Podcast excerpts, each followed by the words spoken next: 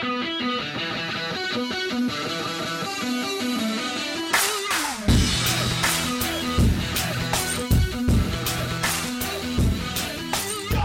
right, guys, welcome in to today's episode of the Southeast Hoops Podcast. It is Wednesday, July 18th, 2018.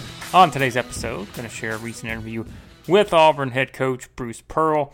And as you'll probably already know, uh, my voice sounds a little different. I am currently on vacation, uh, but uh, had a chance to catch up with uh, Bruce Pearl and talk about this Auburn team, which I've talked about a lot this offseason already in terms of kind of looking at their roster and just really, once again, a very impressive roster when you look at it. Uh, he talked about on the SEC coaches teleconference this summer just, you know, the size and the depth in the front court. I mean, it's the most he's had uh, since he's been there. And I think now they have those options to work with when you talk about Wiley coming back. Uh, they'll get Anfernee McLemore back from injury. You know, other guys, of course, Horace Spencer um, Chuma Okeke, those guys, it just gives them a lot of options now in terms of their big men and how maybe that's going to help them uh, attack in a lot of different ways. And so uh, we caught up with him on the Marching to Madness podcast, which, as I continue to mention, that's the national podcast that I host uh, where we interview coaches all throughout the country. And I always put the SEC stuff we do here on uh, the Southeast Hoops podcast as well. So uh, wanted to do that here, and we, we talked about a lot of things within that roster, just sort of the team's mentality this offseason and kind of what their focus is moving forward. We've heard uh, the unfinished business theme th- thus far, and he kind of goes into that and talking about kind of the focus of, of each individual player, plus that backcourt, uh, of course, with Bryce Brown, Jared Harper, and now they have Samir Doughty, uh, J'Von McCormick, a late pickup for them. I know he's really uh, excited about in terms of being able to add more depth there as well. So there, there's a lot of depth on this team. That was kind of the case last year uh, before, you know, Wiley and Purifoy had to sit out. But now when you look at what Auburn has, uh, th- there's a lot to like. And I think uh, he's excited, you can tell. And so uh, they're going to have an opportunity, again, to compete for an SEC championship and have an opportunity to go pretty far in March. So uh, let's go ahead and jump into the conversation with Auburn head coach Bruce Pearl. All right, guys, welcome back in to the Marching to Madness podcast. We are excited to welcome back in one of our favorite guests, and that is Auburn head coach Bruce Pearl. And, coach, uh, our first time talking to you uh, since last year, of course, and you look back at the season you guys had. Uh, certainly one uh, that, that really excites your program going forward. You guys win 26 games, you capture a share of the SEC regular season title, uh, and now you go into an off season, and we've kind of heard you you talk on the SEC coaches teleconference this summer and all that about sort of the unfinished business and your team's approach how have you kind of seen that momentum carry over and what seems like you know they, they still kind of have that chip on their shoulder here going throughout the summer? Well blake that's something that I absolutely think the players uh, have have put forward. It really wasn't anything that I did, um, and uh, I think when people hear us talk about unfinished business, they would think about how the season ended, that we lost in the second round of the NCAA tournament, and uh, and and you know we were down to eight scholarship players, and and we were tired and we were finished. Um, but that really wasn't it. I think I think the unfinished business is Jared Harper and Bryce Brown. You know, two first two all conference players that had no SEC offers that still feel like they were overlooked and, and want an opportunity to prove it. Uh, uh, Austin Wiley, Danjel Purifoy, uh, Samir Doughty, all three sitting out last year. Uh, they've got unfinished business. Uh, Malik Dunbar goes from a, from a junior to a senior, and and and Chuma Okeke, a freshman to a sophomore. How can their roles change on the basketball team?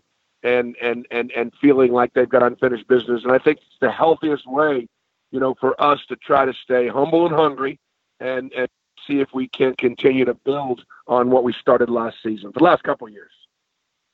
Coach, you have, I think, the deepest group of post players in the nation. So, how much of a challenge is it going to be to mix in that four guard offense and but not get away from maybe attacking with two bigs?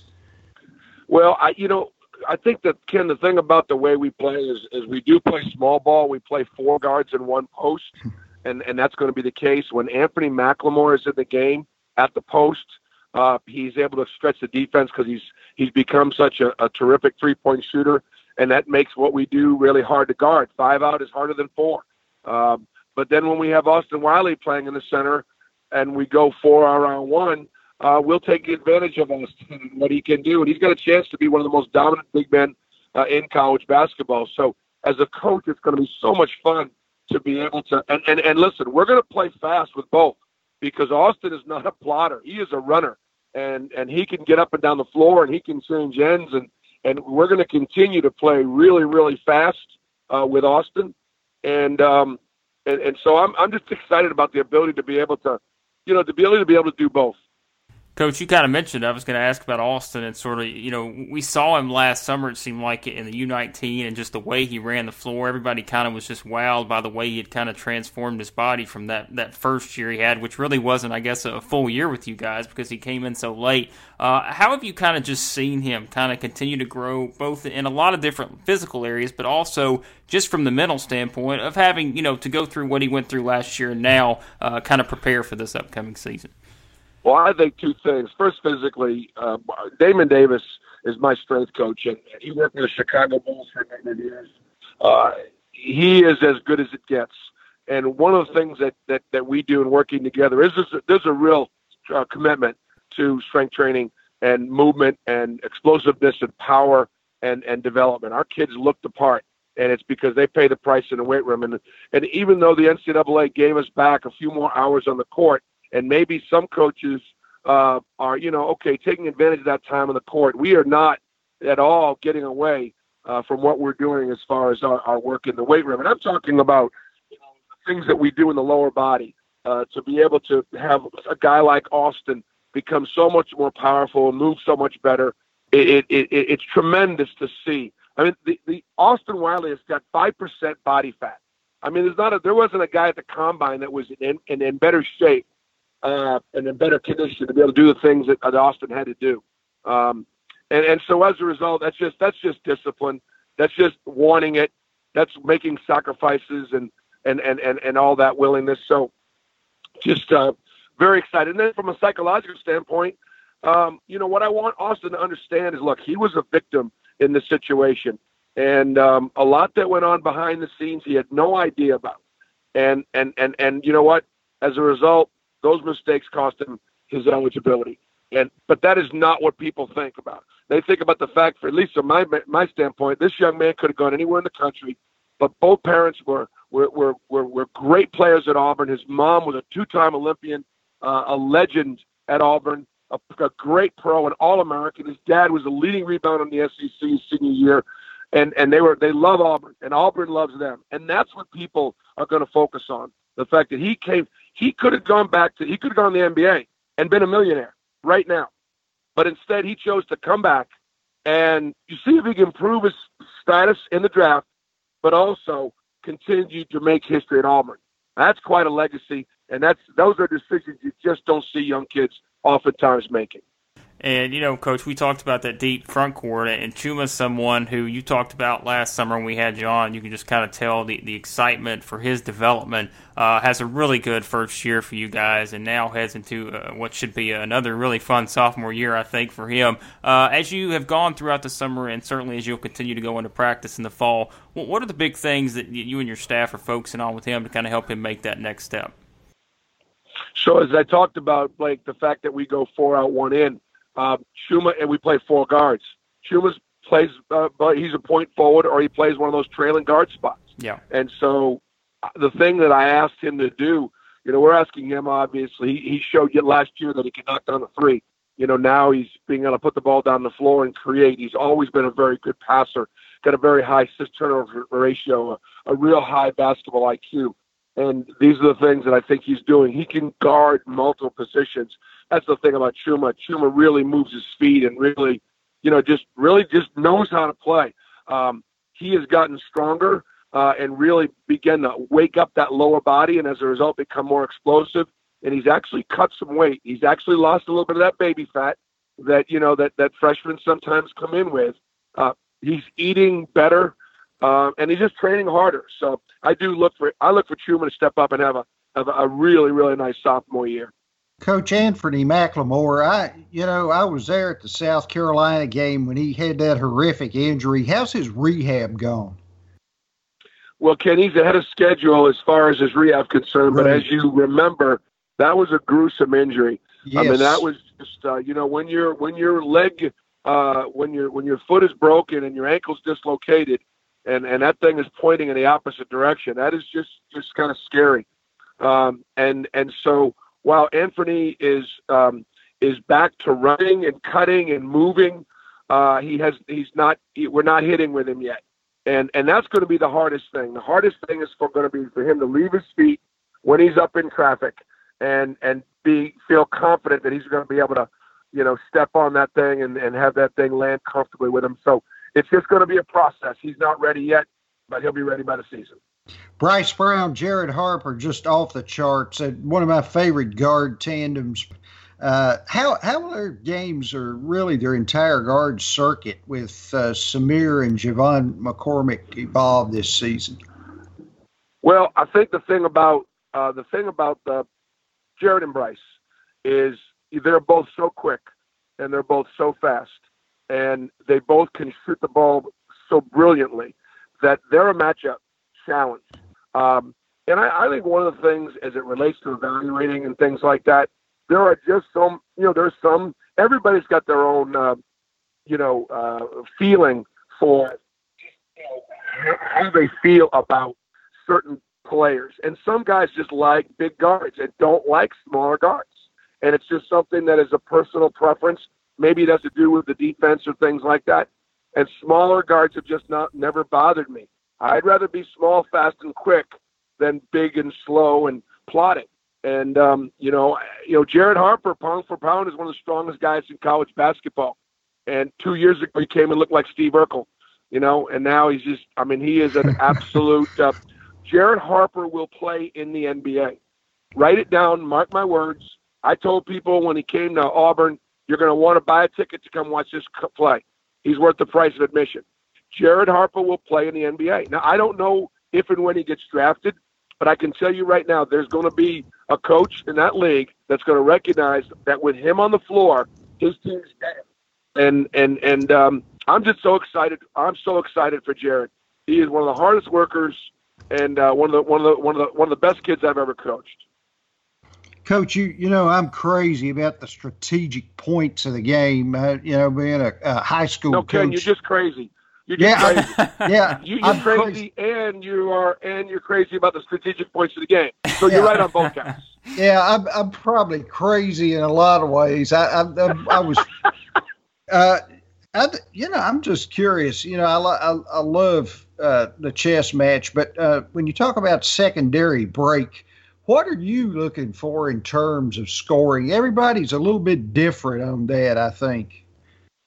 Well, I, listen, the hardest thing to do defensively is to get back in transition and get matched up. And so, first of all, before you get to the secondary, you got to get to the fast break.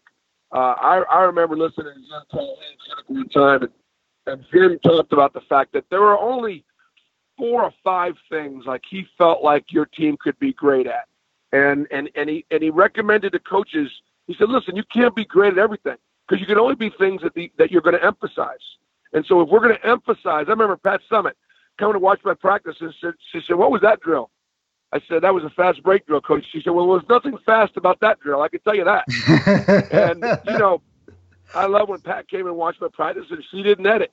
And she was right. So if there's a real commitment to get down the floor and take advantage of uh, of that, then that's that's number one. Number two, we're going to try to probe early in the secondary by putting pressure on the rim uh, and and and and making you back and defend that rim.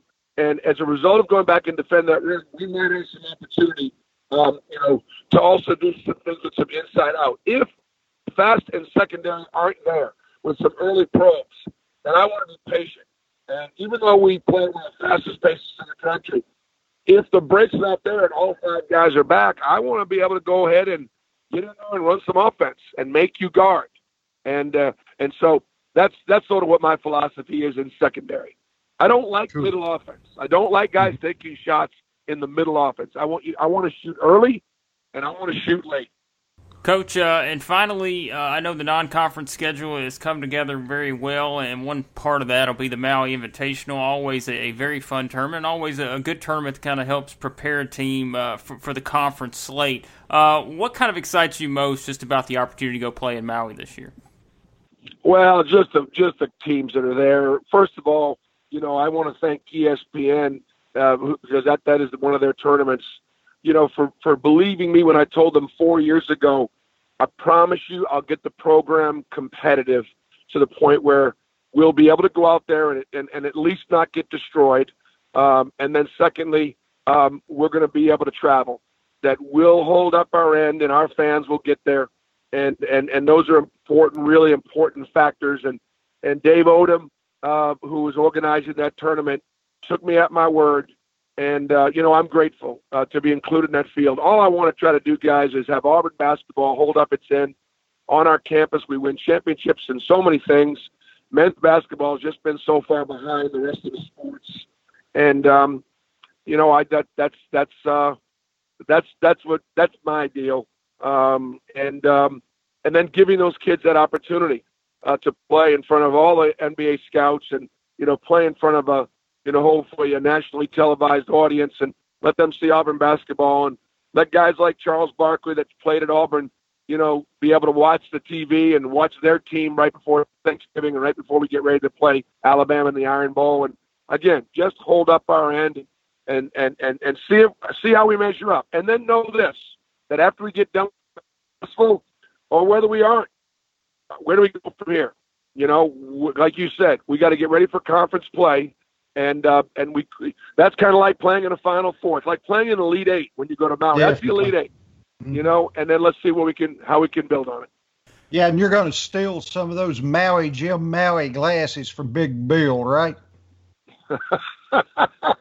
yeah, yeah, for sure. And, and I may I may drink a little Kona coffee too. That would be awesome. there you go. Coach, uh, listen, of course, we always enjoy this. Thanks so much for taking the time to do it, and we'll catch up with you again here soon. I appreciate it, guys. You guys do a terrific job. All right, that was the conversation with Auburn head coach Bruce Pearl. And like I mentioned earlier, uh, of course, just looking at this Auburn team, they're going to be right there when we're looking at teams like Kentucky and Tennessee. Uh, those are going to be the three teams, and you've already seen it through a lot of way too early rankings and all that, which I don't put a lot of stock into, as you guys know. Uh, but I think you're going to see those three teams are certainly going to be top 10 caliber teams to start the season. Uh, and then you look at that next group behind them.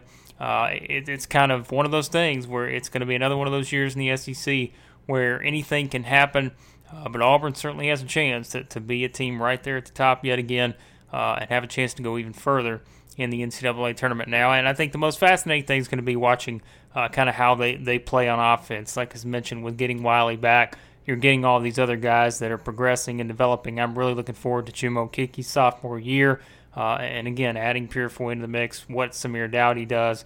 There's just a lot, a lot of things that, that are kind of fascinating about this Auburn team going into next season. So uh, enjoyed catching up with Coach Pearl, and uh, we'll catch up with a lot more coaches of course, on the Marching Madness podcast and uh, all the SEC wins we do, I will also share here on the Southeast Hoops podcast as well. And of course, I'll continue to have a lot of stuff going up at southeasthoops.com. Currently working on uh, some new ideas, some new series, and we're also going to do a site redesign, which uh, I always enjoy doing kind of every year. Uh, get sort of a refresh, and so uh, things may look a little bit different over there in terms of just the design overall, but I think you guys are going to enjoy it as we start to gear up for the 2018 19 season. A lot more stuff in terms of written content going to go up over there, plus the podcast will start to be more frequent as we continue on throughout the summer because uh, if you listen to the Marching Madness podcast, you know we're pretty much doing five of those a week now. Um, so sometimes it, kind of I have to catch up on the Southeast Hoops podcast, and we'll get caught up on those as we go throughout the rest of the summer as well. So be sure to check out southeasthoops.com. You can also follow me on Twitter at the Blake Lovell so you don't miss anything going up there. So uh, thanks as always for listening, and I will talk to you guys next time.